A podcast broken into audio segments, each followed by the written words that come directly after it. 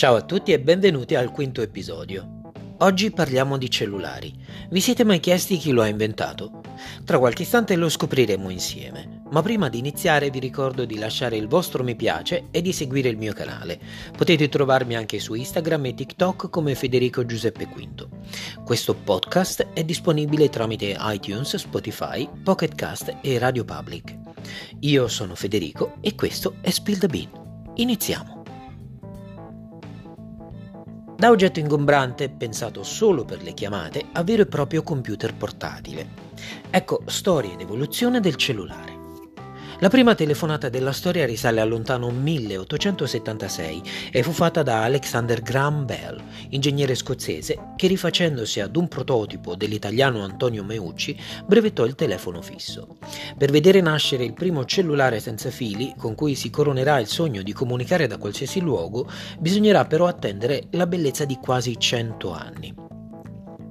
Il primo telefonino di tutti i tempi fu realizzato in America dall'ingegnere Martin Cooper dell'azienda Motorola, che effettuò la prima chiamata il tre aprile millenovecentosettantatré dalle strade di New York. Il cellulare in questione era grande quanto un citofono, pesava più di un chilo e si ricaricava in dieci ore, scaricandosi dopo appena mezz'ora di utilizzo. L'evoluzione dei telefonini, così come quella delle reti utilizzate da questi apparecchi, fu all'inizio molto lenta, tanto che dopo quell'esperimento bisognerà attendere una decina di anni affinché la stessa Motorola mettesse in commercio i primi cellulari per tutti. Il primo telefonino andò in commercio il sei marzo del millenovecentottantatré. Erano i DynaTAC, ancora molto ingombranti e pesanti, stavolta un po' meno di un chilo, e costosissimi, quasi quattromila dollari, seppure pubblicizzati come prodotto di massa. Con l'arrivo degli anni novanta, grazie alla solita Motorola e ad altre grandi società come la Nokia, giunsero sul mercato i primi telefonini dalle dimensioni tascabili, inclusi i primi esemplari a conchiglia, ossia con lo sportelletto apribile. I nuovi modelli erano finalmente accessibili a quasi tutte le tasche e avevano parecchie ore di autonomia, solo che a differenza di cellulari di oggi servivano ancora soltanto per telefonare. Pian piano alle telefonate si aggiunsero altre fun- funzioni a partire dagli esse emme esse, i rivoluzionari messaggini rimpiazzati negli ultimi anni dall'avvento di WhatsApp. Il primo in assoluto fu inviato il tre dicembre millenovecentonovantadue da un pi ci e il testo era un semplice Merry Christmas, Buon Natale. Un mese dopo vi fu invece il primo invio di un esse emme esse da telefonino a telefonino. Nel corso degli anni novanta aumentarono quindi i modelli in grado di mandare tali messaggini e dotati di varie utilità come calcolatrice e sveglia, e anche di giochi per passare il tempo. Divenne celebre il successo di Snake, serpentello che andava guidato sullo schermo.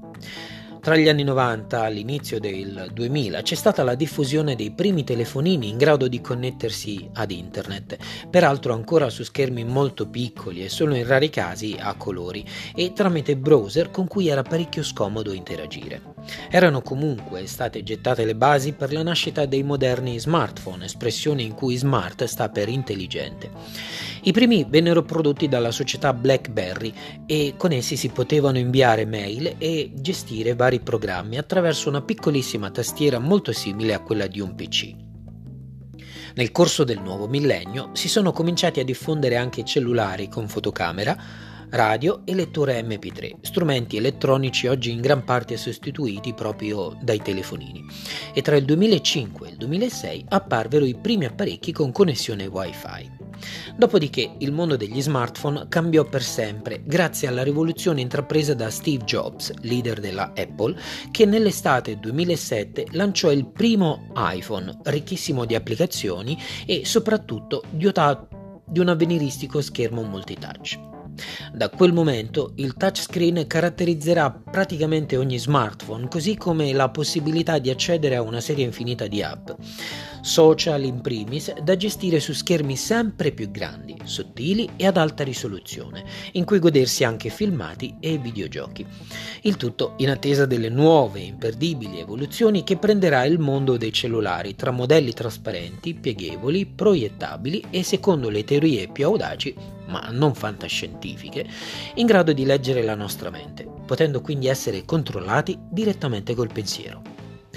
Questo era il quinto episodio, spero vi sia piaciuto. Non mi rimane altro che augurarvi una magnifica giornata e al prossimo appuntamento. Ciao!